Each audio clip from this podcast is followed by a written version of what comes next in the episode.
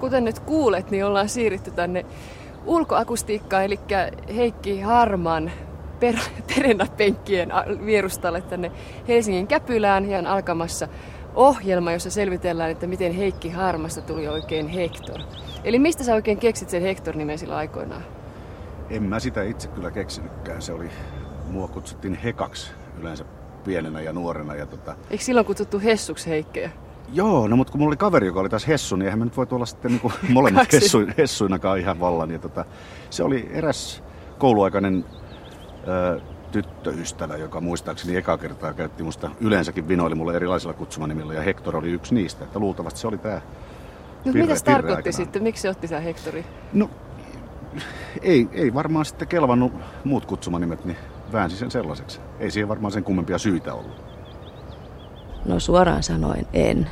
Et kyllä mä muistan silloin sen bändiajan, kun ne, ne soitteli, niin mä en muista minkälainen se musiikki oli. Oliko se hyvää tai huonoa. Ei ilmeisesti kovinkaan hyvää, mutta tota, sen mä muistan sitä, että kun niillä oli olevina niin älyttömän makeet vaatteet. Ja semmoiset hirvittävät takit, semmoista viinin punasta niin kuin krimpleen tyyppistä kangasta. Ja siellä sisällä oli ikään kuin semmoinen niin vaahtomuovikerros ja se oli aivan kaameet. Mutta tota, en mä olisi sitä arvannut, että siitä nyt Hector tulee. Kyllä me vaklattiinkin siihen aikaan, kun ne kävi salaa tupakalla laadella ja, ja tota, hengaili tyttöjen kanssa. Mutta se oli sit sitä, että ei me kyllä uskallettu mennä niin, kuin niin pitkälle, että me oltaisiin jääty kiinni tai, tai että siitä olisi jotain seurannut. Meillä oli olohuoneessa sellainen plyyssimatto, missä oli sitten reunoilla se, se kuvio ja, ja pojat oli, olikohan ne yhtä aikaa tanssikoulussa, mutta joka tapauksessa, kun niitä piti jossain saada harjoitella, niin sitten me oltiin niitä, niitä harjoittelukappaleita ja sitten huonekalut muut pois ja sitten mattoa vedettiin ympäri, oliko se sitten rumpaa tai sampaa, mitä liemmästä muista. Et tota, semmoisiin rooleihin me jouduttiin. Sitten tietysti kaikki tuommoiset niin kotihommat, mitä, mitä niin kuin meidän lasten piti tehdä, niin, niin kyllä se melkein meni niin, että, että, että jos poikien piti tehdä jotain, niin ne delegoi sen homman meille. Et me tehtiin sitten loppujen lopuksi Liisan kanssa. Isä soitti viulua ihan, ihan tota, hyvinkin ja, ja sitten se pisti pojat myöskin viulutunnille – ja, ja tota, mä en muista, oliko se Munkkiniemessä se viulun opettaja. Ja, ja sille piti aina sitten maksaa kerta korvauksena ne tunnit. Ja pojat otti sitten, tai Heikistä varsinkin muistan, että se kertoi sitten myöhemmin, että se otti kyllä sen viulutuntirahan mukaansa ja viulun kainalonsa, mutta meni lähimpään baariin, eikä käynyt koskaan siellä tunneilla.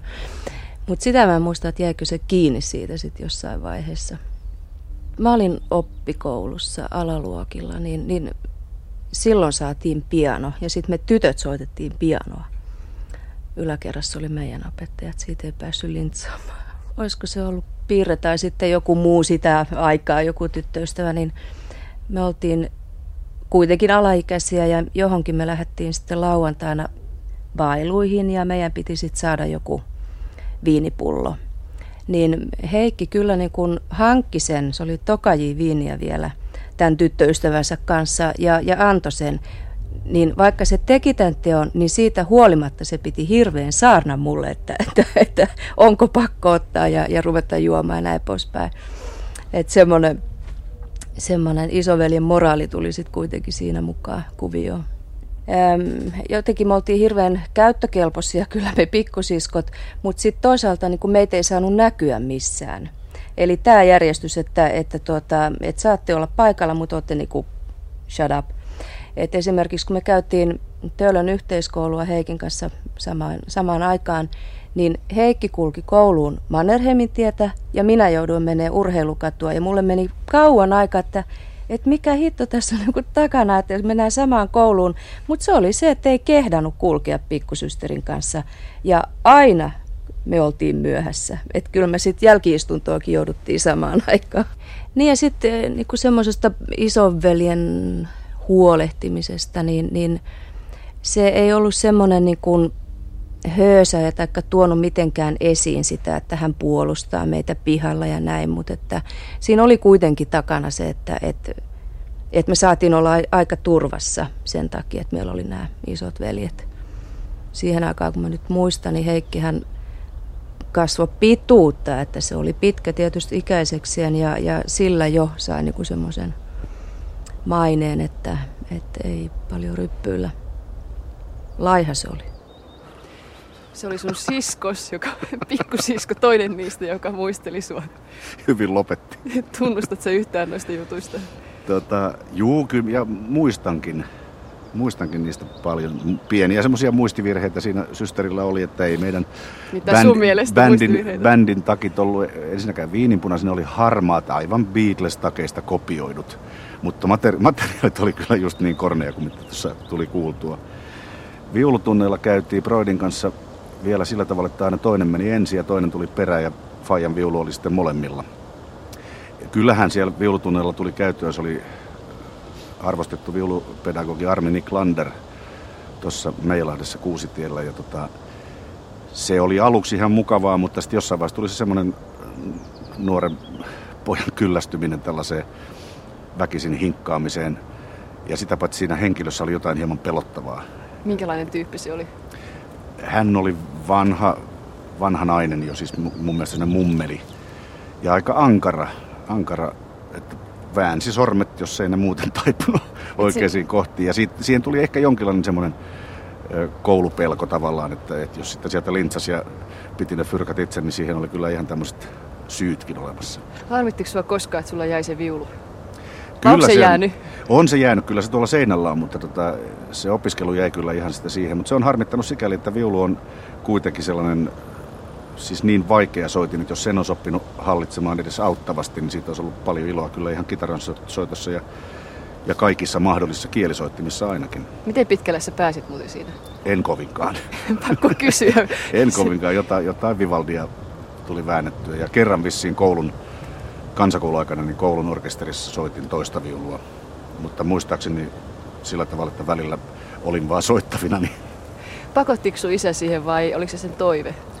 Siitä mulla ei ole tarkkaa muistikuvaa, että oliko se nyt minkäänlaista pakkoa.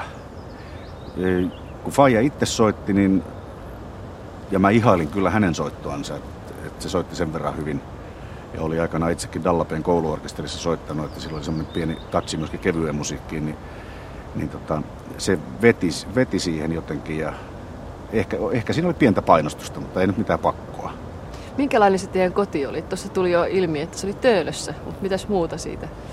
Olitteko sitten miten varakkaita tai keskivertoitte? Me oltiin, ei, ei missään nimessä mitenkään varakkaita, pikemminkin voisi sanoa semmoisia äh, kes, no, peruskeskiluokkasta, että rahaa ei koskaan ollut, sen lapsi tietää hyvin, että jos fyrkkaa jolle, niin se huomaa niin kuin sitä, että ainakaan viikkorahat ei ole kauhean korkealla tasolla. Ja tota, en mä muista mistä alkaen ylipäänsä mitään viikkorahaa saatiinkaan, mutta ei me missään pulassa oltu, että meillä oli suhteellisen avara asunto Mannerheimintien ja Nudesödin kadun kulmassa ihan nastalla paikalla ja se oli tyypillistä kerrostaloelämää, oikein, oikein tyypillistä sen aikaista 50-lukulaista töölöläistä kerrostaloelämää. Paljon kakaroita pihalla huutamassa ja leikkimässä ja me oltiin sitä suurta ikäluokkaa. Niin ja teitäkin oli neljä, eikö teitä neljä sisarusta? Kyllä, joo. Ja sitten siinä on niinku poikien ja tyttöjen välillä on sitten semmoinen viisi vuotta, eikö niin ollut suunnilleen?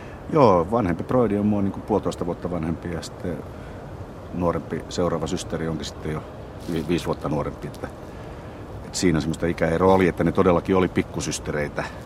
Ja tästä syystä ehkä toi hänen mainitsemansa etäisyys sitten oli, että se ikäero oli tietysti tuossa iässä niin suuri, että ne oli ihan skidejä ja me oltiin omasta mielestämme niin kuin isoja kundeja ja oltiinkin heihin nähden. Niin. Että ei niitä nyt voinut ottaa messiin mihinkään varsinaisiin rientoihin. Olit se isä vai äidin poika?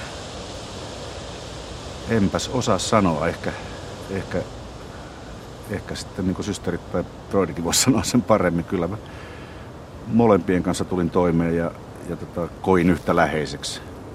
Et mä luulen melkein, että systerit oli enemmän niin kuin Fajan tyttöjä ja, ja sitten Broidilla ja mulla taas oli vähän semmoinen etäisempi suhde ehkä molempiin vanhempiin. Tässä muuten jos kuuluu semmoista natinaa tai jotain muuta semmoista ihmeellistä rätinää, niin se johtuu siitä, että Hector on virittänyt tänne lukuisiin omenapuihinsa tämmöisen pressun meille suojaksi, jos sade yllättää, kun istutaan täällä pihassa käpylässä. Kun, kun nyt kerran päätettiin ulkona olla. Niin, Et jos, jos pahempaa kohinaa tulee, niin silloin tämä pressu on lähtenyt lentoon. Joo, mutta se kerrotaan sitten. Joo. tota, miten sitten semmoinen, että, että oliko sulla muita tärkeitä aikuisia? Tai olit sä niinku semmoinen, että aikuiset ei ollut sulle kauhean tärkeitä? No lapsuudessa kyllä oli tärkeää. Oli tietysti äidin äiti mummi, joka oli ainoa isovanhempi, joka oli elossa. Asuiko se Helsingissä kanssa? Asui Brahenkadulla ja se oli sitten niin kuin erilaista kaupunginosaa. Se oli kuitenkin jotenkin leimautu, leimallisesti niin kuin työväen kaupunginosa. Ja mummi asui siinä Brahenkadulla Brahiksen kentän yläpuolella niin, että siellä mä tulin meistä lapsista ainoana oikeastaan viettäneensä aika paljon myöskin öitä. Et mä ihan mielellään hyppäsin kolmasen ratikkaa ja jäin viiden minuutin pysäkillä pois ja käppäilin sinne mummin luokse. Ja siihen houkutteli mua myöskin se, että sieltä viidennen kerroksen ikkunasta, jos nyt oikein muistan kerroksen, niin, niin tota, siitä oli suora näköala alapuolella vaan jääkiekkokaukaloon, jossa siihen aikaan pelattiin mestaruus, Seuraava. mestaruussarjan, mestaruussarjan matseja. Et siitä siitä tota, oli se ilo. Kuin sitten muutenkin mummin kanssa oli jotenkin, si- siinä oli joku oma jännityksensä olla vanhan ihmisen kanssa kaksistaan. Ja Mutta kerro, tota, veikö sua johonkin paikkoihin, missä et muuten päässyt, tai kertoiko se sulla juttuja tai jotain tällaisia? No kyllä, se kertoi juttuja ja se tota, kuljetteli mua siellä Kallion seutuvilla. että Siinä Brahen kentällä tuli paljon oltua hänen kanssaan ja, ja tota, tuli rupateltua muidenkin vanhusten tai vanhempien ihmisten kanssa, sen talon asukkaiden kanssa. Ja mä tunsin sen talon asiat aika hyvin, koska se oli semmoista aikaa, jolloin tämmöiset kerrostalo leskirouvat ja rouvat niin juoruili aika paljon keskenään siitä, mitä talossa, mitä sekin teki ja mitä sekin teki ja niin poispäin. Onko sulle jäänyt mieleen jotakin semmoista, semmoista joka pienen pojan aivoihin jotenkin jää semmoista? No siinä, että hänen, hänen naapurinsa oli ilmeisesti, tai ainakin hänen mielestään oli juoppo. Tämä, oliko se nyt Kuismanni vai mikä, mikä se Niin. naapurin nimeltään, siitä puhuttiin paljon. Että siis siinä, siinä huushollissa tapahtui aina jotain semmoista merkittävää, josta oli sitten syytä raportoida. Jota sitten tämmöinen huomaamaton pikkupoika kuuteli. Joo. No miten sitten, oliko se teidän koti sitten semmoinen, mm, oliko se mitenkään poliittisesti värittynyt tai oliko siellä uskonto mitenkään, miten nämä aatteet? Ei kummallakaan tavalla, että kyllä mä olin siinä käsityksessä, että, että äiti uskoo Jumalaan, mutta Faija kyllä tunnustautui sitten myöhemmin ihan ateistiksi. Ja tota, mutta kirkkoon meidät kastettiin kaikki ja tota, rippikoulut käytiin ja, ja niin poispäin. Politiikkaa ei kotona ollut ollenkaan. Ö, se ei ollut läsnä, se oikeastaan ilmeni sitten jossain teiniässä tai jossain vaiheessa, kun mä huomasin, että meille tulee uusi Suomi. Ja se ehkä johtui sitten Fajan duunista, että se oli tavallaan sen hänen alansa kannalta jotenkin parempi lehti lukea. Mutta sitten kun mä ymmärsin, että Uusi Suomi on kokoomuksen lehti, niin, niin jossain vaiheessa, kun me Broidin kanssa vaadittiin, että vaihdetaan Hesariin, koska siellä on paremmat urheilusivut, niin Faija kyllä mukisematta suostui siihen, että meille rupesi tulee Hesari. Et itse asiassa se oli varmaan Uuden Suomen luettavuus, oli, se pysyi kasassa, kun se oli niin kuin nidottu lehti ja Hesari taas oli niin kuin edelleenkin tuommoinen avopainos, että se sunnuntai-päivänä kun sitä luki, niin sitä pitää levittäytyä koko huoneen leveydellä lukemaan. Kun pikku Heikki oppi lukemaan, niin miten se luki lehdestä esimerkiksi? Seurasit sä hirveästi jo silloin aikaista mitenkään? En mä, oo- Minkälainen lapsi sä olit? itse asiassa varmaan aika tavallinen sen ajan kakara, koska se oma identiteetti sekoittuu aika paljon siihen joukkoon, missä me liikuttiin, koska sitä, niin kuin sanoin, porukkaa siinä, siinä Tölikan korttelissa, missä me asuttiin, niin porukkaa oli paljon ja asioita tehtiin paljon yhdessä. Meillä oli oma jengi. Omassa talossa, siis meidän talossa oli paljon ikä, ikätovereita ja sitten naapuritalossa, jotka tavallaan muodosti semmoisen kokonaisuuden siinä sen korttelin puolella, Mannerheimin tie 45-47, niin, niin siinä se porukka oli. Ja tota, en mä ollut mitenkään sen kummallisempi kuin muutkaan. Niin et sä, siis mä sitä ajattelin kanssa, että olit sä niinku jotenkin mieluummin viihdyt yksin tai jonkun ihmisen kanssa kahdestaan, vaan olit sä semmoinen joukossa pyöriä, mukana pyöriä, sosiaalinen tyyppi. Joo, mä olin tota leikeissäni, tai siis siinä mitä mä kotona tein, niin mä tykkäsin yksinäisyydestä. Mä, rakent, mä olin, ö, keksin omia leikkejä ja, ja tota, noin, askartelin omia juttuja. Mä tein, tein itselleni omia pelejä. Mä tein pah- pahvista jostain kartongista ja, ja tota stidiaskeista ja, ja, ja jollain vesiväreillä maalasin jääkiekkokaukalon, joka toimi helvetin hyvin. Kavereilla rupesi olemaan sitten jo jotain tommosia mekaanisempia urheilupelejä, mutta mulle riitti hyvin se, että mä pelasin napeilla ja de, duunasin itse ne jutut. Ja askarteli ylipäätään aika paljon. Mutta että sitten kyllä oli semmoisia kavereita niin kuin serkkuni Eero, joka, joka ihan muutaman ensimmäisen vuoden asu meillä, meillä niin kuin yhdessä huoneessa äitinsä ja isänsä kanssa, Katarin kanssa ja Harrin Se kanssa. oli itikko, joka yritti päästä sun mikkiin. Joo. Niin tota, Eeron kanssa sitten oli ihan tiivis yhteys senkin jälkeen, kun sitten heidän perhe muutti tänne Käpylään itse asiassa. Että mä sitten hyvin paljon kävin täällä heidän luonaan ja olin viikonloppuja ja öitä ja siellä saunottiin ja siellä me leikittiin ja meillä oli niinku ihan omat fantasiat, omat maailmat. Kerro jostain. Ja... Muistatko mitään sellaista No, mielikuvitusmaailmaa? E- Eeron kanssa mä muistan erityisen hyvin sellaisen kerran, jolloin tota, heidän muu perhe oli lähtenyt maalle tuonne Sipooseen ja me jätiin Eeron kanssa vissiin ensimmäistä kertaa kaksistaan sitten ilmeisesti kokonaiseksi viikonlopuksi. Ja oltiin sen verran pieniä, mä en muista minkä ikäisiä, mutta kuitenkin niin pieni, että pikkusen pelotti sitten illalla, vaikka oli kesä ja oli valoisat illat, mutta kuitenkin se yksin oleminen ää, talossa, niin oli vähän pelottavaa, niin ajattelin, että on vapauttavampaa lähteä kävelemään, niin me lähdettiin stadille. Tuosta lähtiin Mäkelän katua Dallaa tonne keskustaan ja, ja tota noin, käveltiin muistaakseni koko yö niin, että sitten aurinko nousi ja oli valosaa, niin sitten mentiin, sit mentiin kotiin koisaamaan. Sanois vielä, minkä ikäinen sä olit silloin suunnilleen. Mä en muista, mutta ehkä joku 8-9 kenties sitä luokkaa. No, oliko teillä mitään semmoisia, tai sulla semmoisia semmoisia mielikuvituskavereita tai mitä tällaisia, tällaisia tai jotain, jotain niin tuommoiset, mistä sä sanoisit esimerkiksi jostain kirjoista vaikutteita, että sä elit vähän niin omassa fantasiamaailmassa. Tai just ton Eeron kanssa. No, en mä, ei mulla mitään fantasiahenkilöitä sinänsä ollut, mutta tietysti se lapsuuden aika, ö, eli poikien leikit oli silloin hyvin pitkälle seikkailuleikkejä. Joko ne oli niin sotaleikkejä tai sitten Robin Hoodia tai sitten jotain inkkarijuttuja, länkkärijuttuja ja sen sellaisia. Niihin taas sitten virikkeet antoi elokuvat. Silloin oli joka sunnuntai lastennäytökset. Töölössä oli useampi teatteri, jotka ajoi lastennäytöksiä, jopa kaksi näytöstä, 12 ja kahden näytös.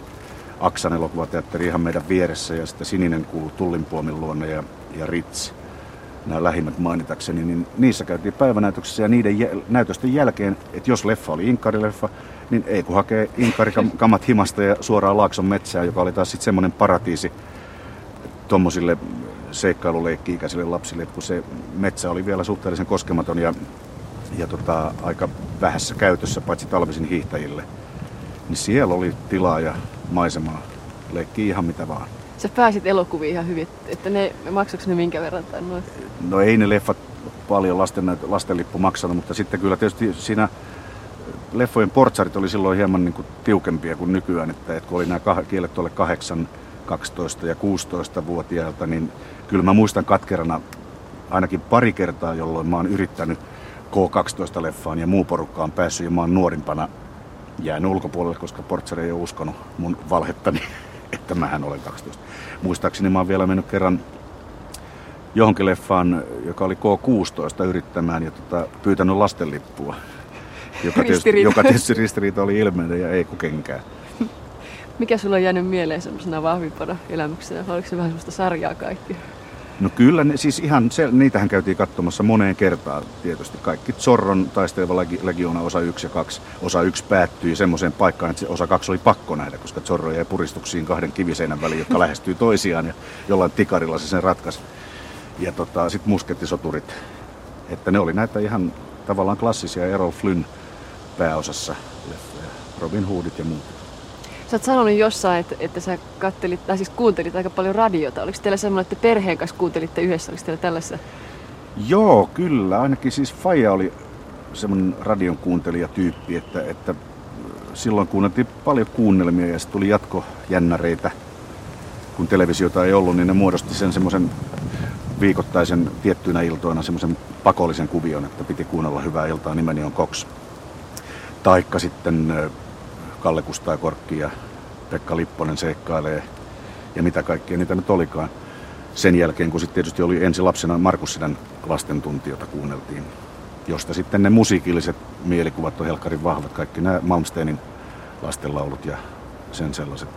Mutta muutenkin kuuntelin radiota, ö, lauantain toivottuja ja aina, aina muistan, että sitten mitä enemmän ikää tuli, niin rupesi venttaamaan, että koska alkaa se vaihe, jolloin tulee nuorisolle tarkoitettua musiikkia. Et kun se oli yleensä, että 90 prosenttia oli klassista tai sitten semmoista meikäläisen kannalta ihan mitään sanomatta viidettä. Ja sitten ne pari viimeistä, kolme viimeistä biisiä saattoi olla vähän rock'n'rollia tai sinne päin. Yle puheessa. Radiomafia. Kohtaaminen. Tota, mä mietin, kun mä jostain luin, että, että sä, sun isäsi on vienyt aika paljon luontoon, tai ainakin kohtuullisen paljon silloin aikoinaan, niin oliko tämä Kärmessaari just semmoinen paikka, että, tai niin, kerro siitä, kerro mitä kaikki sä teit siellä. No se oli kyllä semmoinen unelmapaikka. Meillä oli merimelojen jäsenillä, osalla jäsenistä oli tietty mökin rakennusoikeus. Meillä oli pienet kevyt rakenteiset mökit, jossa vaan voi tosiaan lämpöisenä kesinä olla. Ja, ja, ja tota noin, priimuksella keitettiin ruuat ja se oli hyvin semmoista alkeellista elämää noin aikuisten kannalta, mutta lapsille se oli kyllä ihan paratiisi, että loistavat rannat ja sitten semmoinen oikein aarni metsä siellä keskellä, että mun rakkauteni metsään ja joku semmoinen metsän henkien kuunteleminen ja semmoinen mystiikka, mikä metsään liittyy, niin se kyllä syntyi varmasti siellä. Ja mitä Fajaan tulee, niin, niin sen lisäksi, tuonne Kärmesaareen ei sinne menty moottoriveneellä, vaan sinne melottiin. Oli sitten syysmyrsky tai, vai, tai sitten peilityyni kesäpäivä. Sinne melottiin ja Faija melo sieltä duuniin. Että se melo tuohon eteläiselle humaluodolle tuohon Töölön rantsuun ja tota, kävi duunissa ja melo takaisin sitten illalla. Et me vietettiin koko kesä siellä Mutsin kanssa, kakarat ja, ja monet muut kakarat. Et kyllä siellä niin kun kelpas lapsuutta viettää. Et oli katkeraa, kun se saari sitten menetettiin. Nykyään se on jonkun Helsingin moottorivenekerhon vastaavassa telttailukäytössä. Niitä vähän myöhemmin niitä vietitte. Valitse mukana enää siinä porukassa, kun sun siskos kertoi, että vietitte sitten tuolla Hämeessä kesiä? Kyllä joo, no juuri tä, tästä syystä sitten kun tämä Kärmäsaari menetettiin, niin sitten piti keksiä joku paikka, missä voi maalla olla kesällä kaupunkilaislapset. Ja joku tuttava ties kertoo sitten tuolla Hauholla olevasta Torvoilan kylässä olevasta täyshoitolasta, jossa sitten ruvettiin käymään ja siellä oltiin aina osa kesää. Faija ei siellä suostunut olemaan, se, oli, se ei ollut sillä tavalla sosiaalisesti virittynyt, että se olisi kestänyt tämmöistä täyshoitoelämää. Että Faija mieluummin meloskeli täällä stadin ympäristössä ja kävi siellä firman saaressa, joka, jossa myöskin joskus käytiin. Ja tota, se oli se hauholla elo semmoista aika mukavaa, koska ikäluokkaa oli sielläkin paljon, että siellä sitten keksittiin, keksittiin taas sen lapsia juttuja. Kerro joku. No itse asiassa toi se hauholla olo sitten oli, me oltiin jo se Broidin kanssa sen verran niin kuin, ei nyt vielä teini-ikäisiä, mutta semmoista esimurrosvaihetta, että sitten astui, astui jo niin kuin vähän tämä tyttöjen kattelukin kuvaan, että, että kun siellä oli paljon porukkaa ja stadista aika paljon myöskin gimmoja, niin kyllä se pientä semmoista, pientä säpinää aina syntyi ja ihan muistan ensimmäisiä tuommoisia ihastuksiakin olleen siellä, että, että kun tämä tyttö, joka oli Lahdesta kotoisin, muistan vielä sen verran hyvin, niin tota, että kun hän sitten lähti viikkoa aikaisemmin, kun me jäätiin vielä sinne, lähti, lähti sitten himaan, niin tota, se oli aika katkera paikka, kun bussi lähti ja vilkutti perään.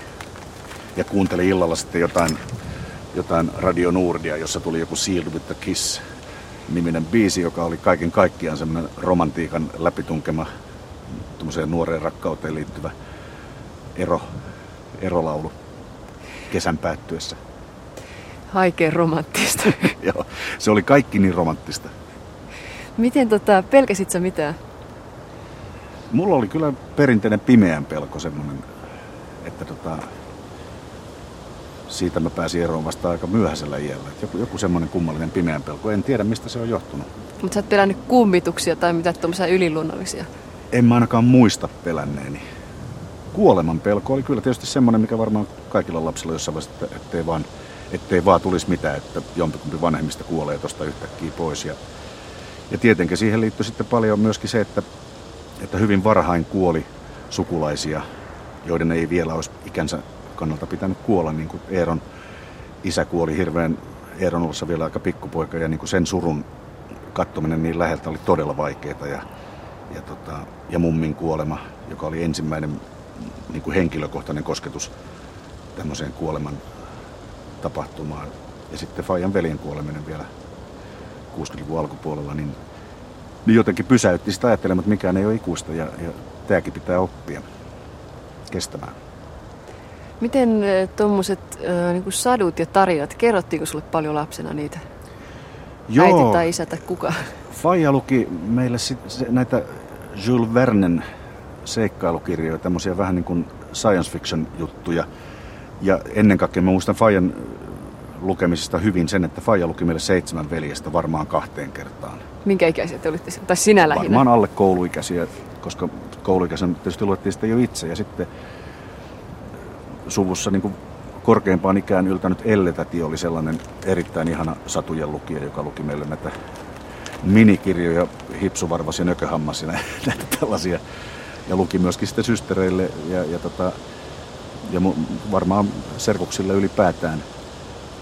Ja tota, sitten oli Annis Vaanin sadut kokoelma, joka oli karmaiseva kirja ja jota, jota joskus mutsi hätäpäissään käytti vielä semmoisena kurinpalautuksena, joka oli sinänsä minusta aika julmaa, jonka hänelle kyllä elinaikanaan myöskin kerroin, että, että siellä oli myöskin satu nimeltä Tyttö ja kuolema, jossa tyttö, joka lähtee tanssiaisiin, jättää sairaan äitinsä yksin kotiin ja ei ole valvomassa äidin hyvinvointia. Ja tota, äiti toki kuolemaan sillä aikaa. Ja sitten tyttö juoksee kuolema henkilön hahmon perässä, jolla on pieni palava liekki ikään kuin sielu kädessään. Ja no, tämä Liisa-tyttö sitten kyllä tämän, tämän tota, noin sielun sieltä pelastaa ja äitinsä paranee. Mutta että se oli omalta äidiltä aika radikaali tapa niin kuin kertoa, että olitte paskamai tämän päivän aikana. Luenpa, luenpa teille oikein helvetillisen tarinan. Mutta että enimmäkseen jäi hyviä muistoja ja paljon luettiin. Ja kyllä me käytiin myöskin kirjastossa Töölön sivukirjasto oli puura, puutalo, siinä missä tällä hetkellä seisoo hotelli Hesperia. Niin tota, siellä oli tietty tunnelma, ihan kun se oli vielä puulämmitteinen talo, että siellä oli ihan tietty tuoksu ja, ja semmoinen kodikkuus, mikä kirjastoista nykyään tietysti täysin puuttuu. Niin sinne mentiin jo ihan pelkästään pakkasta karkuun välillä ja tota, vietettiin aikaa niin, että välillä se joutui lähtemään sitten pakon kanssa pois. Mutta kyllä mä raahasin sieltä kirjoja kotiin sille selkävääränä. Luin niistä ehkä vain osa, mutta oli jotenkin toisaalta kirjat oli vaan niin kiehtovia, että kun niitä oli paljon, niin se oli tietty tuoksu ja, ja se kirjan henki. Töölön sivukirjasto ei rajoittanut pienten lasten lainausmäärää, että miten paljon saa ottaa, eikö? Oli siinä kyllä joku määrä. Oli siinä, mä en muista mikä se oli, mutta totta, kyllä siinä oli. Sait sä lainata ihan mitä sä halusit sieltä vai tultiinko sanomaan, että ei aikuisten puolelle? Olihan sekin rajoitus varmaan, en tiedä onko nykyään... Tai yritit sä lainata mitään tuota törkyä sieltä? Ei, mutta sen sijaan me käytiin kyllä kaverien kanssa, käytiin lukemassa sitten siellä luku... Tai siis käytiin aikuisten osastolla, josta ei saanut lainata, mutta sai siellä käydä selailemassa sitten jotain tiettyjä, ehkä vähän tämmöisiä erottisia juttuja, jotka oli niin helvetin jännittäviä oikeastaan se niin kuin, sillä tavalla hiljalleen hiljalleen alkoi jo kansakoulussa, että mä en tiedä oliko se siinä vaiheessa vielä molemmin puolista, mutta ainakin mun puolelta. Mä luulin, että Heikin nimi on Harri ja se oli mun mielestä pitkän huiskea miellyttävä nuori mies. Sitten me osuttiin samaan oppikouluun, Töölön yhteiskouluun. Ja tota, Heikki oli sitten hetkinen A-luokalla, A sit oli A-luokalla ja mä olin C-luokalla, luin englantia. Ja tota, sitten se jotenkin niin kuin pikkuhiljaa alkoi. Maailma oli niin kamalan pieni. Kaikki oli niin kamalan pientä niin kuin siihen aikaan. Paitsi Heikin kengän numero, mutta kaikki muu oli hirveän pientä. Että tota, Heikin niin kuin, sitten tuleva vakava tyttöystävä ja vaimo oli tota, mun naapuritalosta Linnankosken kadulta. Sitten me muutettiin Päivärinnan kadulle. Heikki asui vastapäisessä talossa Mannerheimin tiellä. Ja sitten me mentiin niin kuin kutakuinkin yhteistä koulumatkaa. Ja sitten se jotenkin sitten pikkuhiljaa alkoi. Se oli aika ihanaa. Heikki oli tota, semmoinen ohuttukkainen, kaksi ja puoli metrinen poika. Mä olin puolitoista metrinen paksutukkainen tyttö. Ja Heikki käytti ekstsetaa hiuksissa ja se haisi kamalalle. Ja mä käytin sinkkipastaa huulissa, jotka teki huulet niin kuin valkoiseksi ja. Ja, ja siitä, sitten me, meidän seurustelu oikeastaan koostui siitä, että oltiin Soutustadionilla aika paljon pussailemassa. Sitten me oltiin joskus tuossa Sibeliuspuistossa katsomassa ankkoja ja pussailemassa. Ja sitten me oltiin me oltiin hurjan paljon yhdessä. Itse asiassa pelattiin pesistä, kaikkea tuommoista aika niin pikkasta ja lapsellista ja söpöä. Ja suunniteltiin, kuinka me mennään naimisiin ja kaikki serkut myös menee naimisiin. Ja se oli hirveän tärkeää, siinä on niin kaikki muutkin mukana. Että tota, me oltiin suunniteltu semmoinen niin täydellinen suuri suku, että Heikin serkut menee mun serkkujen kanssa ja kaikki on niin kuin naimisissa, että asiat on niin kuin olla pitää. Se oli kamalan sulasta, vietonta ja ihanaa. Yle puheessa. Radiomafia. Kohtaaminen. Yksi mikä ei ollut vietonta, niin Heikki kerran antoi mulle kaksi semmoista vesiväri akvarellia. Ja tota, omistuskirjoituksella ja Siinä oli muistaakseni mies, joka ampuu karhua ja mies, joka taistelee Ilveksen kanssa tai jotain tällaista niin kuin erämaan omaista ja hurjaa. Ja, tota, ja mä pidin siis tietenkin Heikki kovin lahjakkaana, paitsi niin kuin näiden teosten myötä, niin muutenkin. Niin tota, sitten joku puolisen vuotta sen jälkeen, niin mun käteen osui sellainen kirja, joka kertoi erämaasta ja siinä oli ne kuvat, oli kopioita. Mä luulen, että mä en ole ikinä kehdannut Heikille kertoa tätä petosta, vaan se vaan oli. Muistan yhden sellaisen kerran, kun me ollaan oltu tuolla Sibeliuspuistossa sen sydänlämmen vierellä. Ja, tota, ja yhtäkkiä Heikki alkoi itkemään, että et, et hän on liian iso tai liian pitkä tai liian isot jalat ja jotain tällaista. Ja mä yritin parhaani mukaan jotenkin lohduttaa. Ja, ja se oli jotenkin semmoinen hirveän merkillinen niin kuin mä muistan jotenkin sen semmoisen niin kuin lohduttomuuden ja semmoisen mun kyvyttömyyden ymmärtää, että, että mikä sitä Heikkiä silloin vaivo, koska tietenkään se ei ollut nämä isot jalat tai liian isot tennarit. Ei Heikillä ollut mitään mun mielestä siis suuria musiikillisia intohimoja. Me laulettiin molemmat koulun kuorossa ja siinä se. Heikki oli vielä jo noissa, mitäs nämä nyt on nämä, nämä nämä pienet pojat, kun laulaa tuomiokirkossa. Kantores minores, joo. Se kai jotenkin loppui sitten semmoisiin sen tyyppisiin vaikeuksiin. Siis ei mitään suurta ja dramaattista. Mä muistan semmoisen, kun Heikki on... Me oltiin muutettu Mekelinin kadulle ja me muutettiin nähtävästi lapsena. Mun äiti on evakko, että se johtuu ehkä siitä. niin tota, joka tapauksessa me oltiin muutettu Mekelinin kadulle ja ja Heikki on sitten odottanut mua jossain Sibeliuspuistossa ja mä oon ajanut jonkun pojan mopon pakkarilla ohi. ja tota, sitten seuraava, niin kuin, seuraava muistikuva on sellainen, kun mun äiti huutaa ikkunasta, että tuolla se Heka, niin jo, Heikkihän oli Heka silloin, niin tota, tuolla on Heka. Sitten mä kysyn, no missä? No tuolla vastapäätä se sipulipää seisoo. ja sitten sit tota mä menin sinne alas ja Heikki oli siellä ihan sitten kyynelissä ja sanoi, että hän on kyllä nähnyt kaiken ja mä oon ajanut siellä mopolla ja, ja jotenkin se niin sitten loppui siihen, koska se oli niin hurjan semmoista herkkää ja utusta ja arkaa. Siinä oli tämä Piiberg, joka oli sun ensimmäinen tyttöystävä varmaankin. Pirrehän se oli. Pirre, no mä en tiedä. Hän oli Pii tällä kertaa meille. Mutta tota, no niin. niin. hän oli just se ihminen, joka tämä Hector-nimen lanserasi, eikö niin? No niin, mä muistasin. En mä tiedä mitä mieltä Pirre itse on, mutta mä luulen, että koulun pihalla jossain vaiheessa. Tai sitten jossain kirjeessä. Mehän siellä koulun käytävällä sujauteltiin aina silloin tällöin kirjeitä toisillemme. Ja tota, Mä muistan, että meille tuli useammatkin banksit kuin mikä tämä sitten äsken kuultu lopullinen dramaattinen. Minä näin kaiken. Minä näin kaiken juttu oli. Että se oli se tyylaileminen vähän semmoista, että niitä ystäviä ja ystävättäriä vaihdettiin aina aika tiuhaan tahtiin. Että harvat seurusteli todella pitkään ja, pitkään ja säännöllisesti tuossa vaiheessa. Niin missä iässä me nyt liikutaankaan? No se oli semmoista alle 15, jotain semmoista 13, 15, 16 sillä sillä välillä luultavasti.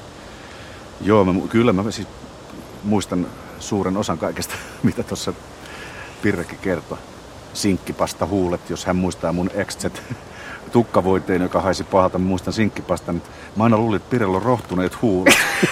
ja toinen yritti olla kaunis. niin. niin mä sitten kysyä, että miltä tuntuu suudella sinkkipasta huulia. Niin, niin no se oli just tämä efekti, että mm, silloin taas rohtuneet huulet. Mutta eihän semmoista voinut sanoa. Ei tietenkään. Joo. Miten, eikö sun koti sitten, niin oliko se niin vapaa, että silloin, tai että, että jos et töölössä, niin silloin, niin nyt tuntuu, että töölössä tosiaan liikutaan, että se alkaa tulla varmaan kuulijoillekin ihan selvästi. Muuten kuuntelette nyt radiomafiaa ja ohjelmaa, että miten Heikki Harvasta tuli Hector. Niin, niin, niin semmoista, kun, että se oli ihan vapaata, että pystyi seurustelemaan tämän liikkumaan, vai vaadittiinko sua miten paljon? Eihän vanhemmilla ollut sitten semmoiseen mitään sanomista, mutta toisaalta ei me kyllä vieraatu toistemme kodeissakaan, että se oli vielä, vielä semmoista, että tehtiin treffit ja sitten tai kyynelissä jossain liikuttiin. vastapäätä kadulla. niin, kyllä. Niin. Että ei sitä rajoitettu millään lailla. Ei ollut varmaan vanhemmilla mitään pienintäkään kuvitelmaa, että siihen olisi voinut liittyä jotain rohkeampaa kuin tämmöinen pussailu, mitä ei toki liittynytkään siinä vaiheessa. Soutustadionilla. Soutustadionilla, joo. Me oli, sitten niin meillä oli vielä parikin tämmöistä paria, että oli paras koulukaverini Pasolan Hessu. Mä olin se Heka ja Hessu oli Hessu, niin, niin meillä oli useinkin sitten niin kuin tyttöystävät, jotka oli parhaat kaverukset keskenään ja sitten me niin kuin nelivaljakkonakin oltiin siellä Soutustadikalla, joka oli tietysti kielletty, että sinne mentiin jotenkin luimultiin syysiltana sisään, koska siinä oli varmasti paikka, jossa kukaan ei näe Soutustadionin katsomassa. Jossain piippuhyllyllä istuttiin ja pussailtiin. Ja sitten käveltiin kiltisti kotiin.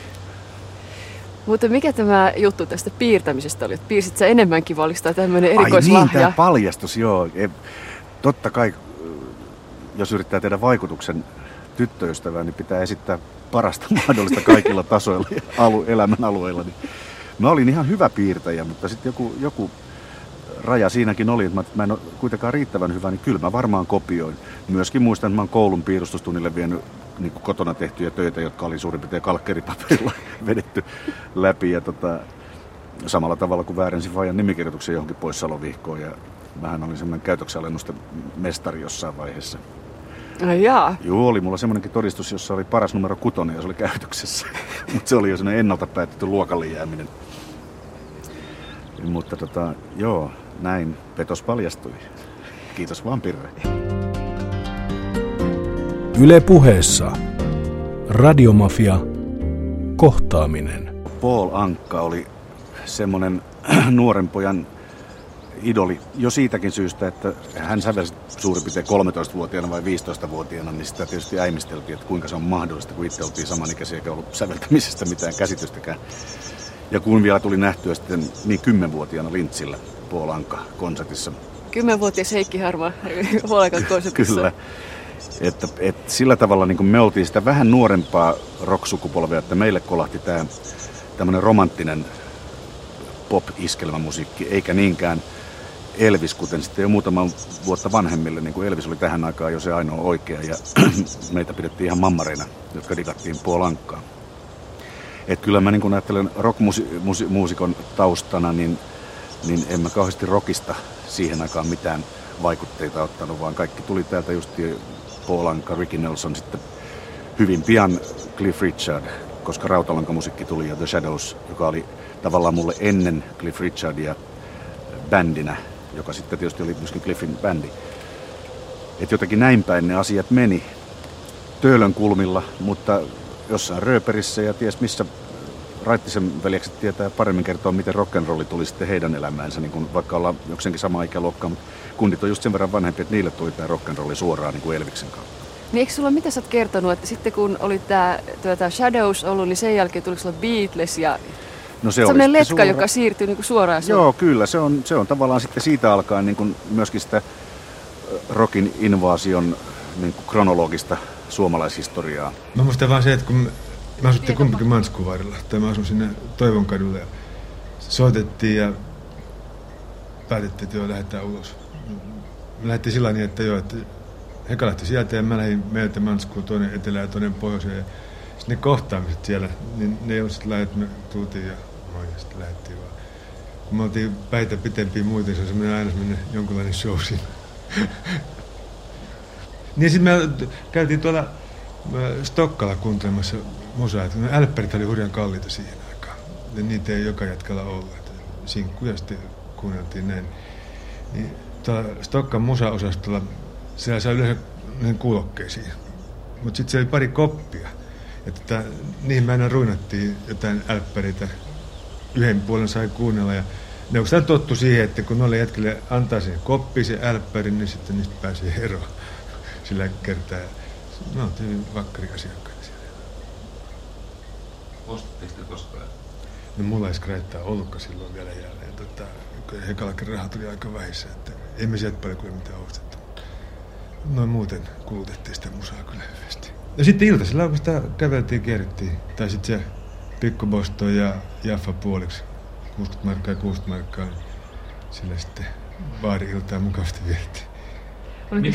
Muistatko, oliko teillä joku teidän oma vakiobaari tai joku sellainen mesta, missä te? No joo, aika paljon siinä Linnankosken kadun alun. Mä en tiedä, onko siinä enää baari ollenkaan. Se on, se on se bakkari. Valio. Missä me istuttiin? Saiko siellä tota istua? Piti ostaa? Piti ostaa joo, mutta se kyllä riitti se Jaffa puoliksi. Mä ostan vaan lukiossa. Matikan Maika kerran sanoi, että mä jomman tunti, että joo, että jaksa kuunnella, niin menkää tuohon kahville. Sitten sanoin, että joo, että ei, tämähän tosiaan tarkoittaa sitä, että ei, ei mitään jälkipuheita. Sitten meitä lähti, lähti Ekan kanssa lähti muutama muu kaveri ja sitten funtsittiin, että niin se Sallinkadun kahvio lähti sitten Tapakille siihen ja funtsittiin vasta, että on se reilu kundi toi Lassi, että sitten huomasit, mitä se nyt teki. Kahden nolona oltiin. Se on niin kuin viimeinen kerta, kun hänen täytyy huomauttaa yhtään mistään. Meillä oli Ekan kanssa semmoinen, me oltiin sillä alaluokilla, mitä on eka tai toka loppari. Oli semmoinen paikka, joka nimi oli Vakio. Sinne me sitten mentiin. Se oli toi Soutustadionin katsoma. Käytiin iltaa ihailemassa siellä ja meillä oli sitten tytöt mukana. Niin kuin eka myöhemmin laulan tuosta Akesta ja Makesta ja niin edelleen. Kunhan istuskeltiin ja katseltiin. Muista vaan kerran tuli se vaksi sinne ja piti möykkää siellä, että ei tämä mikään lastentarha ole. Se kävi vielä miesten luonnolla aika lailla, kun me oltiin mahtavia kundeja siellä kanssa. Ja toinen mesta, missä me ihan siinä lähellä kokoonnuttiin, kun ekan faja oli innokas meloja.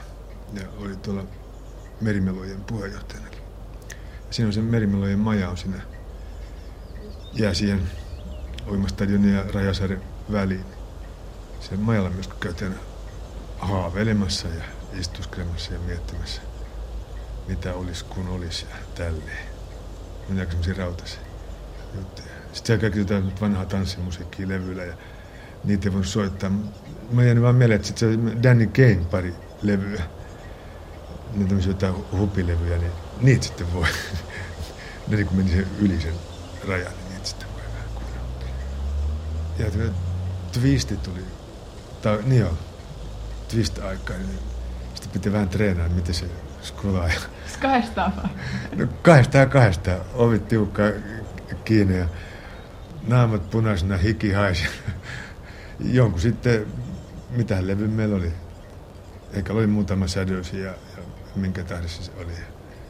Kyllä se sinne lantiokummasta irtoi. Oli Heikki Pasola, muistat varmaan. Eli se Hessu, siitä Heka ja Hessu pariskunnasta. Juu, kyllä. Paras kaverini nimenomaan kouluaikana. Ja tota, kyllä me paljon tehtiin, mutta ihan totta, niin kuin tuosta tuli ilmi, että kuinka semmoista pientä se kaikki oli. Että sitä mentiin johonkin ja haaveiltiin tai juteltiin. Me ollaan puhuttu varmaan siis niin kuin miljoona tuntia Hessun kanssa aikanaan kaiken maailman asioista. Tietysti suuressa määrin myöskin tytöistä ja sydänsuruista ja tällaisista. Ja, ja tota, just nämä levy, levyliikkeissä käynnit, mä muistan kanssa erittäin hyvin. Se oli ihan semmoinen melkein päivittäinen rituaali silloin, kun tämä Shadows-juttu alkoi. Niin tota, kun ei ollut varaa ostaa levyjä, niin sitten mentiin joko Stokkan levybaariin kuuntelemaan. Ja se oli vielä vissiin niin, että oli niinku kaksi kuuloketta. Stereota ei ollut vielä, mutta et monoa kuunneltiin kahdella kuulokkeella. Toinen otti oike, oikeaan korvaan, toinen vasempaan. Ja, tai sitten mentiin näihin koppeihin, tai sitten Aleksin musiikkifasulla vastaavalla tavalla koppeihin. Ja Eikö tätä savusettu ulos? kyllä ne myyjät oli vähän välillä nihkeinä siinä, että, että kun nämä jätkät on aina, mutta ei me varmaan oltu ainoita. Että kyllä siellä se koululaisten määrä oli aika hirveä. Ja, tota, ja sitten tosiaan, mikä Hessulta jäi tuossa mainitsematta, että tietysti tanssikoulu oli hirveän tärkeä, että mehän käytiin kahtena joululomana peräkkäin tanssikoulu. No mikä teidät ajoi tanssikouluun sitten? Ja Tytöt, twisti- tytöt tietysti. Mutta Ja oot- tanssitaidon te- pakollisuus, että, että olihan se pakko jostain hankkia, ja, jotta voi lähteä tansseihin ja, ja paikka, missä voi niin kuin päästä kosketuksiin vastakkaisen sukupuolen kanssa on kuitenkin koulubileet, yleensä tanssitilanteet. Se on ehkä se helpoin ja luontevin tapa, että pokkaa ja hakee joraamaan, niin sitten pääsee jonkinlaiseen alkuun, kun muuten ujo kuin mikä. Olette jotenkin poikkeuksellisia poikia, vai kuuluuko se tuohon aikaan sillä tavalla, että, että tota, käytiin tanssikouluja ja... ja Kyllä niin. se kuulu siihen aikaan, että ainakin niin kuin meidän porukoista ylipäätään tuttuja kundeja ja Kimmo siellä oli tanssikoulu pullollaan. Käytiin tanssikoulu terpsikooreen. Ja opittiin siis kaikki salonkita- tai nämä tämmöiset salonkitanssit ja, ja vanhat tanssit ja muut. Mihin nyt rupeaa toi luoja heittämään vettä niskaan oikein kunnolla? Meillä on sitä pressu. pressu. ripustanut tänne. Niin, mutta on sitä vaan, että, että minkälainen mihinkä, kuulut se johonkin tiettyyn semmoiseen, voisiko teidät niin nyt luokitella johonkin tietynlaisiksi nuoreksi sitten jotenkin semmoiseen johonkin tiettyyn jengiin, miten teidän tukat oli ja näin. Tai miltä sä näytit muuten silloin, paitsi pitkältä ja hoikalta? No, me näytettiin varmaankin aika semmoisilta sovinnaisilta, että me ei, ei oltu niin mitään lättähattuja, eli siis sen ajan varsinaisia rokkareita tai eikä, eikä millään tavalla bohemeilta, siis siinä tuossa 60-luvun alkupuolella – ly, lyhyehkö tukka, vähän pantiin fogua, siis että se tietty semmoinen Elvis look oli jossain vaiheessa jotain... Oliko se hius, se sipuli just? Hiusvoitetta käytettiin. Mä en tiedä mihin tämä pirre, mutta se silloin oli viitannut, että oliko se mun pään muoto vai mikä, mutta, mutta tota noin, ei, me oltiin varmaan aika tavallisia, ehkä vähän vetäytyviä Hessun kanssa. Me viihdyttiin sille pienessä porukassa. Ja silloin musta tuntuu niin silloin kuin ehkä, ehkä nykyäänkin, niin samalla tavalla kuin Gimmolla oli sellainen best friendi, että jonka kanssa oltiin enimmäkseen, niin me oltiin niin toisillemme luottamuksellisessa suhteessa, että kerrottiin kaikki jutut ja se oli helkkarin tärkeää. Ja samanlaisia niin kuin poikapareja ilman mitään homoerottisia ajatuksia, niin oli paljon. Ja sitten niihin, niihinkin oli semmoista tiettyä mustasukkaisuutta kouluna, kouluaikana, että, että jos sitten hyvä paras kaveri niin rupesikin tavallaan liikkumaan enemmän kuin toisen kanssa, niin niin se oli aika katastrofaalista. Piti sitten itse hakea taas seuraava paras kaveri, mutta usein sitä sitten jäikin pitkäksi yksin. Mutta kaiken kaikkiaan niin Hessun kanssa meillä oli kyllä niin siis sillä tavalla fantastinen se, se suhde ja, ja nämä tämmöiset yhteiset kävelyretket ja jouluaattoyönä iltanakin saatettiin lähteä kävelemään se Mannerheimintien pätkä niin, että puolimatkassa kohdataan ja minäpä sain nahkahanskat, no minäpä sain villakintat ja, ja, ja niin poispäin kyllä siitä on erittäin, erittäin hyvät ja pysyvät muistot. Mistä sait muuten rahaa? Kuvaisit, kun tässä tuli tämä 60 ja 60 maksoi tota Boston ja Jaffa. Joo, joo, siis pikkubostoniahan sai. Niin, pikkuboston. Pikkuboston askin sai hyvin pienellä rahalla ja, ja Jaffa istuttiin koko iltabaarissa, mutta tota, kyllä niin joku viikkoraha oli, jonka Faija antoi, mutta sitten jos oli ihan hirveä tuskanen paikka, niin Fajan Sprigirotsin taskusta, jos oli pikkukolikko ja varten sellainen pikkutasku, niin kyllä mä nyt voin myöntää sen, että, että kyllä sieltä tuli välillä käytyy nappaamassa joku markka tiettyihin tarpeisiin. Että ei sitä, ei sitä kyllä kauheasti käyttörahaa ollut, siis tämän päivän nyt kun omia poikia, poikia ja niiden tarpeita ja, ja niihin syydettävää fyrkkaa ajattelee, niin kyllä se oli ihan, toisen, ihan toista tasoa silloin. Yle puheessa Radiomafia kohtaaminen. Ilmeisesti koulussa ei ollut kovin paljon ollut varsinaista musiikkia niin kuin koulun puolesta. Että siellä oli niin kuin vähän vaisut intressit musiikkia kohtaan, että kun kuoroa keräiltiin, niin muutamia halukkaita ilmestyi, koska se oli vapaaehtoinen aine. Ja tuota, mutta pikkuhiljaa se kuoro rupesi toimimaan ja, ja tuota, siellä oli myöskin mukana Herra Harma, joka on, oli mulle suurimmoinen kokemus. Heikkihän oli oppilaana ihan mahtavaa. Minä tietenkin olin jo sen verran varttunut musiikkiopettaja, että mä haistoin heti, että on kysymyksen lahjakkuus. Ja nimenomaan tämä musi- musiikillinen lahjakkuus, koska tämä tekstillinen lahjakkuus ilmeni sitten tavallaan myöhemmin. Toki muistan myöskin, että hänen äidinkielen opettajansa Marjatettu Koivisto aina kiitteli häntä kirjoittajana, että tästä oli niin monta kertaa puhetta, mutta musiikki oli niin vahva asia. Ja mulle on jäänyt semmoinen mahtava mielikuva Heikistä, että hän oli aina auristi ja ystävällisesti mukana, vaikka hän oli hyvin taitava. Et monta kertaa juuri siinä iässä olevat henkilöt on niin vähän tärkeitä niistä taidoista ja ollaan vähän niin kuin diiva, että en tiedä tullaanko vai eikö ja ei mulle sovi. Mutta juuri se, että mulla ei ole yhtään ainutta tämmöistä mielikuvaa Heikistä mielessä, että hän olisi joskus kieltäytynyt jostain semmoista, minkä mihin pyydettiin. Ja mulla on jäänyt tämmöinen, hyvin tämmöinen opetuksellinen aspekti itseeni nähden niin kuin tämmöisestä erinomaisesta oppilaasta. Että mä opin hyvin paljon ja oikeastaan virityin hyvin monella eri tavalla. Ja virityin esimerkiksi menemään kuuntelemaan tämmöisiä konsertteja, jos tähän mainitsi, josta oli puhetta. Mutta en mä usko, että ei mulla jäänyt mitään väittelyjä mieleen. Että ilmeisesti mä en kauheasti pannut vastaan. Todennäköisesti. Että opettajahuoneessa, juuri kun mä kerron tästä opettajahuoneen Miljosta, joka oli pikkusen joskus joskus tämmöinen, jos on vanha henkinen, se on väärä ja rumakin sana, mutta kuitenkin tämmöinen normaali kouluhenkinen. Ja Heikki oli tietenkin silloin tällöin koulusta pois, koska hän teki, teki töitä ja luovaa to, työtä ja toimintaa ja hänellä oli nauhoituksia ja keikkoja ja muuta. Ja, ja mulla oli kunnia ja ilo sitten. Aina kun tuli tämmöinen asia opettajakokouksessa esille, niin muistan kyllä henkeä vereästi puolustaneeni häntä. Enkä mä kauheasti sano ehkä siitä sitten opettajakunta torujakään. Tuntuu, tuntuu siltä, että toisetkin rupesi ymmärtämään vähitellen, mutta että normaali opettajahan on semmoinen, tietään itsenikin ja varsinkin varhaisilta vuosilta, että sä oot hyvin ehdoton ja jos joku on pois, niin se on ihan sama tekevä mistä syystä. mutta että tästä tapauksessa oli mahdollista. Siinä oli kiltin Heikki Harma oppilaan opettaja Inkeri Simola. Tuolla on varmaan Inkeri Simola vielä. Nyt täytyy kertoa kuulille, että on rapina, niin se on vesisade, joka iskee tähän Hektorin virittämään sadekatokseen, joka täällä kovasti heiluu tässä meidän niskassa. Kuuntelet nimittäin tämmöistä viimeistä puolituntista ohjelmasta, Miten minusta tuli minä, eli Heikki Harmasta Hektor. Mitä kiltti poika? no siinä kyllä tietysti aika hieman antaa, antaa, katsoo ruusunpunaisten lasien läpi todellisuutta. Eli että kyllä mä olin aika äh, hankala oppilas. En tietenkään musiikinopettaja niin, äh, rakasta inkkua kohtaan, koska mä itse rakastin musiikkia, että se ei tietysti hänelle näkynyt siinä muodossa, mutta että, että olihan mulla, äh, jos hän nyt viittaa poissaoloihin, ehkä luvattomiinkin, niin ei niihin syynä suinkaan ollut mun luovat harrastukset, vaan yksinkertaisesti lintsaaminen ja jonkinlainen kouluinho ja myöskin tietynlainen kapinahenki, että ja kyllähän mä niistä sitten ne asianmukaiset rangaistuksetkin sain ja kärsin. Mutta tota, siis se sitten, mitä lahjakkuuteen tulee, niin en mä itse pitänyt kouluaikana itseäni mitenkään erityislahjakkaana musiikissa ja en, en sen vuoksi myöskään ajautunut opinnoissani mihinkään musiikin alueelle. E, sen sijaan kirjoittajana mä pidin itseäni erittäin lahjakkaana ja kirjoitin myöskin aineita, joita ei äsken mainittu äidinkielen opettajani Pikkumimmi.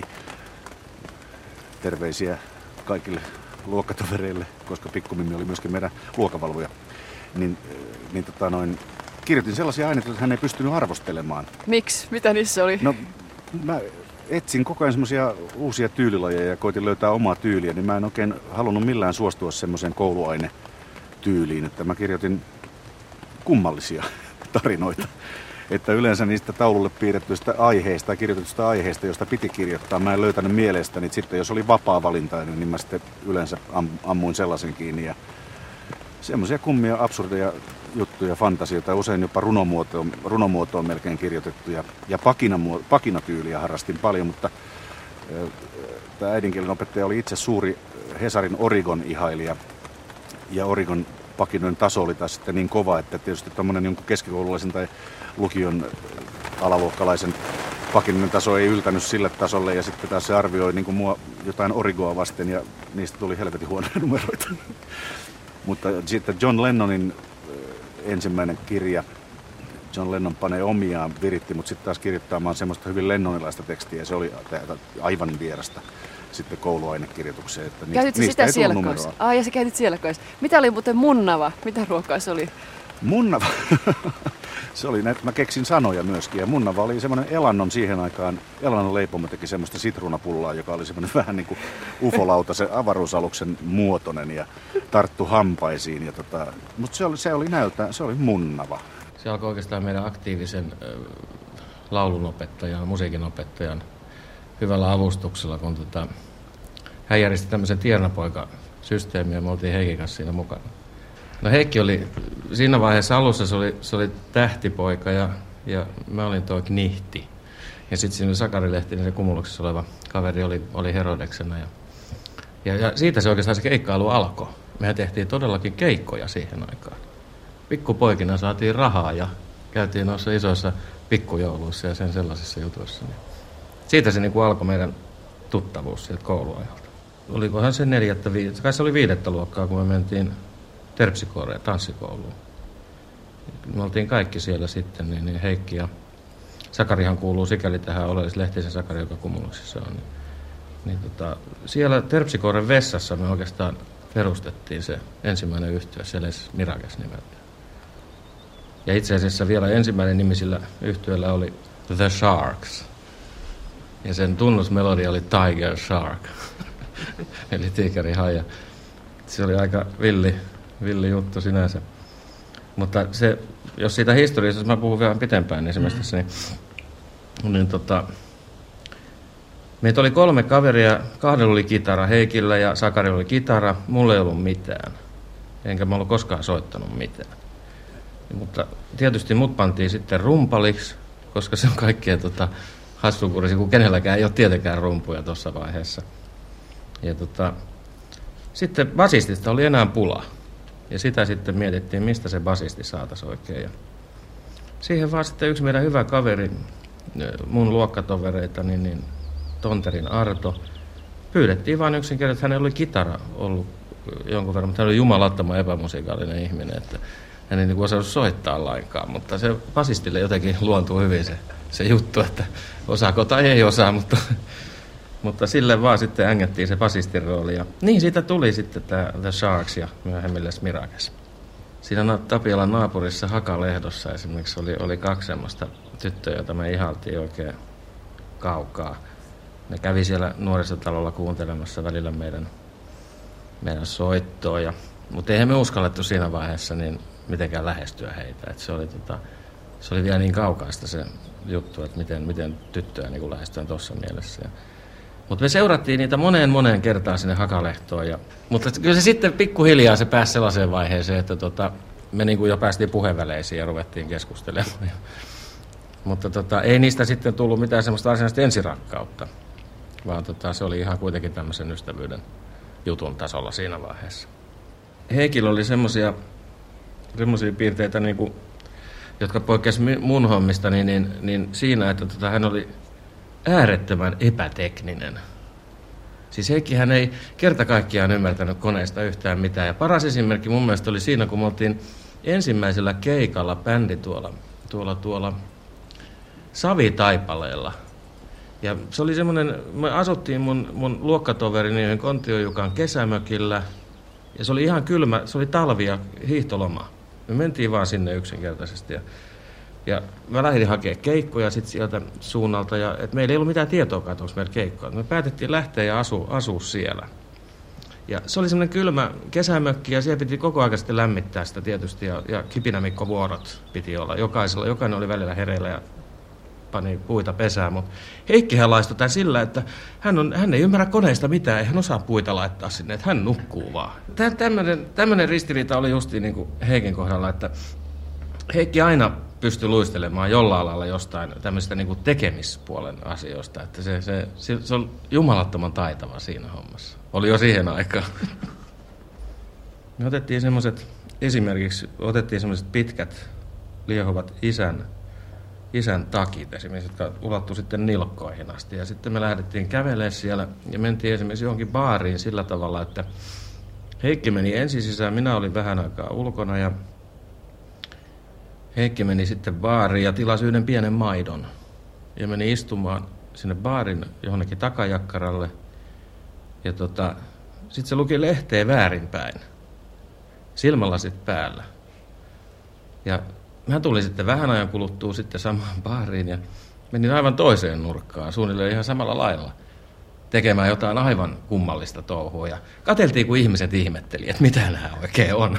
Ja kyllä mä niin kuin ajattelin, että, että tota, Heikki olisi, olisi kova kundi, mutta sille tuli sitten yksi semmoinen hassu vaihe, kun tota bändissä, kun tuota tuli tämä Beatles ja, ja Rolling Stones, muut siis lauluyhtyepuolet mukaan.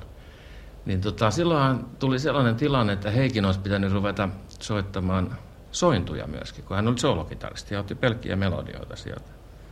Ja tota, silloin me sanottiin Heikille, että nyt sun täytyisi ruveta opettaa, opettelemaan sointuja – että muuten tämä systeemi ei, ei niin rupesi kulaa kunnolla. Ja, ja tota, Mutta hän kieltäytyi jyrkästi, että hän ei ryhdy mitään sointuja opettelemaan.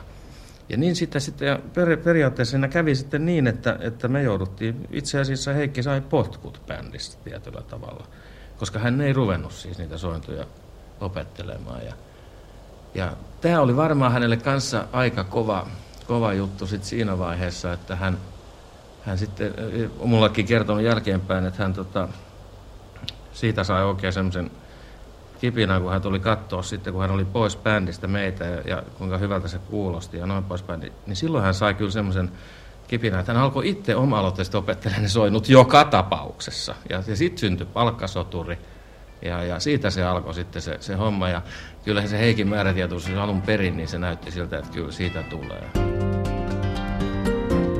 Yle puheessa. Radiomafia. Kohtaaminen. Mutta kyllähän tuohon Mirakes-juttuun, kyllä se on mun niin se varhaisnuoruuden niin kuin, tärkein ajanjakso sille, että silloin mä olin musiikissa mukana jo niin kuin tosissaan ja, ja oltiin vertailukelpoisia bändimarkkinoilla rautalankabändinä tosin vaan, mutta, mutta että si, siitä se niin kuin, siitä se kumpus se kunnianhimo myöskin sitten yltää, yltää niin kuin vähän eteenpäinkin. Siihen liittyy semmoisia vähän naurettaviakin piirteitä tai koomisia piirteitä, että kun ekoja parempia sähkökitaroita odotettiin Englannista tulevaksi Sakari Lehtisen kanssa, joka oli bändin komppikitaristi, niin tota, oli sattumalta talvipakkasilla oli tullilakko ja meidän kitaroiden piti tulla tuonne Fredalle. Sano nyt mikä vuosi. Elettiin ehkä vuotta 61-2 tai niillä main ja, ja piti tulla punaiset Fenderin näköiset Höfner-kitarat. Perkele ei tullut, kun kotelot tuli. Mutta ei se, ei se meitä lannistanut. Me niiden tyhjien koteloiden kanssa kyllä sitten pasterattiin stadilla niin kuin pitkän aikaa ja leikittiin, että me ollaan, niin kun me ollaan bändi. Et herätettiin huomiota sitten sillä tavalla, että ollaan niin kuin muusikkoja. Mutta se päivä, kun sitten tultiin koulun jälkeen lumipyryssä sinne Fredan äh, aronsoittimen musiikkiliikkeen eteen ja nähtiin ikkunassa punainen kiiltävä Höfner-kitara, me tiedettiin, että nyt ne on tullut. Siitä alkoi niin kuin elämä. No mistä sait rahat? Faija taka, siis se oli semmoinen osamaksusopimus, jonka Faija sitten allekirjoitti kyllä. Itse mä se jollain lehdenjakelulla tai tämmöisellä raiskijärkkäs meille jonkun isänsä kaverin kautta, jolla oli joku firma, niin tämmöistä mainos, mainoslippujen lappujen jakelua. Ja tota, noin, niitä me jaeltiin sitten hikipäässä tuolla pitkin kaupunkia ja saatiin siitä sitten fyrkkaa sen verran, että loput kitarat oli omat. Ja se yhtiö syntyi siis sen erään tanssikoulun, jonka nimeä mä en pysty sanomaan, se on vaikea, se on vaikea. Tälle toimittajalle, niin, tota, niin siellä vessassa. Kyllä joo, siellä ne varmaan ne päätössanat sen perustamiseksi lausuttiin. Ja sitten istuttiin Mannerheimintellä Marskin, Marskin talossa, Marskin hotellin talossa on myös, oli, oli aikana toisessa kerroksessa Valion baari. Ja siellä me istuttiin monena iltana ja mietittiin sitten bändille kaikenlaisia tulevaisuuden näkymiä, mikä on bändin logo, logo, mikä kirjoitetaan rumpuihin ja oliko bändin nimi nyt The Sharks vai mikä se on. Alun perin se oli Sharks, mutta sitten oli joku toinen Sharks, joka oli myöskin vissiin levyttänyt. Meidän oli pakko muuttaa nimeä niin kuin niin lukemattomille bändeille ympäri maailmaa tapahtui, että löytyi aina kaksi saman nimistä. Ja me haluttiin olla originelleja ja pantiin ranskan kirjan nimi Le Mirage. Me lausuttiin se aina kyllä Les Mirages. Niin mä huomasin sen. Joo. Olitko soittanut kitaraa aikaisemmin? Kyllä mä olin pitkään soitellut kitaraa, siis just sillä tavalla, että opettelen ihan melodioita, vaan mä olin semmoinen Shadowsien solokitaristi Hank Marvinin suuri ihailija ja, ja tota, yritin taivuttaa vibrakammella juttuja just samalla tavalla kuin Hank teki. Ja olin, olin mielestäni ja monien muidenkin mielestä ihan hyvä kitaristi, solokitaristi siihen aikaan, mutta se tosin täytyy muistaa, että se oli vain melodioiden soittamista. Se ei vaatinut improvisaatiota eikä mitään, että, että sit, siinä oli tärkeintä tyyli. Mutta se, se lähti just näiden esikuvien jälkeen, sulla tämä soittaminen, että siinä ei ollut mitään sellaista, että kun viulu lensi, niin sen jälkeen tuli kitara tai koskit sä piano tai näin? Broidissa, Broidilla oli bändi ennen mua, siinä oli Antero Jakoila ja, ja Pär-Erik Hedman ja Siltasen Olli Vainaa. Niillä oli bändi nimeltä The Ghosts ja tota, ne soitteli meillä himassa harjoittelivat ja tota, se oli sitä aikaa, jolloin niin pantiin sähkökitarasta banaanikosketti radioon ja radio toimi vahvistimena, että, että kitaristilla on yleensä radiovahvistimena, kunnes sitten ruvettiin rakentamaan omia. Ne, joilla ei ollut varaa ostaa kaupasta va- oikeita kitaravahvistimia. Että Broidin kautta se tuli kyllä tämä juttu. Ja muistaakseni Broidin luokkakaveri oli se, joka lainasi Parron Mikko, joka lainasi ekoja Shadows-levyjä meille. Ja mä niin en ymmärtänyt edes, mikä sähkökitara on, että mikä, mikä kumma juttu, että on tuonne lankku, Ja sitten kun se panna, pannaan niin stöpseli seinään, niin sitten tulee hirvittävän kova ääni. Ja tämä todentui juuri Terpsikoaren tanssikoulun joululomalla tapahtuneessa päättäjässä messuhallissa, nykyisessä kisahallissa. Siellä soitti sitten legendaarinen suomalaisyhtiö The Strangers. Ja ne soitti helvetin kovaa ja se oli niin kuin radikaalia juttua, että, että niin se oli jotain semmoista niin kuin kolme muskettisoturia, hyvin maskuliinista ja, ja voimakasta siinä koko tuommoisen bändin olemuksessa yhtenäiset esiintymisasut ja, ja kaikki tämä, niin se sitten veti puoleensa ja sitä kautta kaikki alkoi. Rustailitko esimerkiksi pöytälaatikkoa salaa semmoisia jotakin runonpätkiä, kuin laulun sanoja tai mitä tuommoisia? Ei siellä? vähimmässäkään määrin. Siihen aikaan mä en kyllä kirjoittanut laulun sanoja, vaan silloin, silloin yleensä tavattiin laulaa niitä lauluja, mitä muut jo oli laulunut, eli englanniksi alkuperäisiä parhaan kyvyn mukaan jäljitellen. Ja sitähän kaiken kaikkiaan suomalainen popmusiikki alkuvaiheessaan oli, että tehtiin käännös, sitten käännösbiisejä kyllä. Ja että, omaa suomalaista rockmusiikkia alkoi olla vasta oikeastaan 70- tai 60-luvun lopulla ja 70-luvun alussa. No tuossa tuo Rainer Lindgren kertoi äsken yhdestä teidän tempauksesta tämmöisestä ha- hauskasta, persoonallisesta pojista. Niin tota, olitteko te mielestäni semmoisia persoonallisia nuoria, tai näet sä itse jotenkin semmoisena erikoisena tyyppinä? No jotenkin tohon aikaan mussa, muuhun tarttui joku semmoinen riiva ja tämmöinen jo, jotain niin kuin avantgardin esivaihetta, että mä, mä kehittelin kaikenlaisia. Raiski oli hyvä niin kuin kaveri sille, että se, siinä oli sitä samaa hullutta sen verran, että se lähti mukaan mun hulluihin juttuihin. Ja me tehtiin kaikenlaisia kokeellisia, niin kuin eräänlaisia performansseja, sen ajan performansseja, että pukeuduttiin oudosti ja, ja tehtiin tavanomaisessa ympäristössä outoja asioita ja häkellytettiin ihmisiä. Se oli meillä niin kuin yksi elämänvoima, että, että pannaan joku, joku niin kuin tilanne toisin kuin se pitäisi olla. Muistatko itse yhtään sellaista? Näin yhtäkkiä? No ei nyt oikeastaan, ö, toi mitä Raiski kertoi tuossa, niin tota, oli vaan kuvaavaa sille, että voidaan tehdä näinkin. Ja sitten me puhuttiin englantia, semmoista sian saksa-englantia paikoissa ja leikittiin ulkomaalaisia ja, ja ihmiset ei niin ollut ihan varmoja, että onko noi, minkä maalaisia noi on. Mentiin haastattelemaan ihmisiä, kyselemään tietä tai tai tilaamaan kahvia tai jotain niin kuin jollain semmoisella keksityllä kielellä. Oli vaan kiva hämmentää ihmisiä. No mites kun sä tosta, voiko nyt sanoa, että sait jonkinlaiset potkut tuosta Les Miragesista? Suoranaiset potkut, ei siinä mitään. Ei edes jonkinlaisia potkuja. Kun sä sait ne potkut sieltä, niin miten sen jälkeen? Olit se vähän kuin tuuliajolla ennen kuin sä lähdit noihin folk mukaan, josta kuullaan kohta? Siinä meni jo jonkin aikaa sitten silleen, että mä kävin kuuntelemassa vanhaa bändiäni jossain koulukeikoilla silleen kyynelet silmissä ja, ja katkerana, mutta sitten, sitten sisunoin.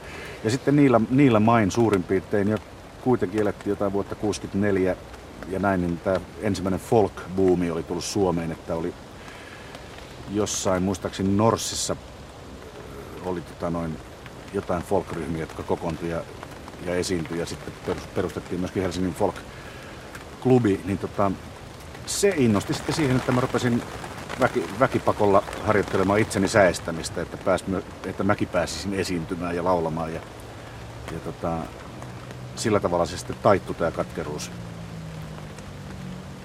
Hetkori. Niin miksi hetkori on mun perheelle ja mulle hetkori johtuu siitä vaan, että kun mä oon niin perusjuntti, että tuollaiset ulkomaankieliset sanat ei ainakaan 60-luvulla oikein taipunut mun suusta oikeassa vuodessa ulos. Hetkoriin mä tutustuin täällä meidän Huutanainen Trion Helsingin Folk-klubilla, joka kokoontui silloin talvella 6465 hyvin innokkaasti joka torstai-ilta. Ja yksi ilta sinne käveli, käveli semmoinen pitkä mies kitaran kanssa ja siitä olemuksesta ja silmistä näkyy rakkaus musiikkiin. Ja mulla ei ollut minkäänlaista taustatietoa, eikä Heikki koskaan kertonut mitään sen rock-ajoista ennen kuin myöhemmin, mutta tuota, se oli hirmu kiinnostunut folkista ja siihen aikaan mulla sattumalta oli jo jonkun verran noita folk-levyjä ja se oli jo siinä ekana iltana, kun mä Heikkiin tutustuin, niin Hetkori meillä sitten myöhemmin illalla yöllä kuuntelemassa mun folk-levyjä, vaikka se sitten kääntyi siitä seuraavana talvena enemmän sökön puolelle, kun oli nähty Cincinnatikin elokuva kumpikin ja me yksi talvikausi yritettiin pelata toistamme ulos sökössä aamu kuuteen, meni monesti.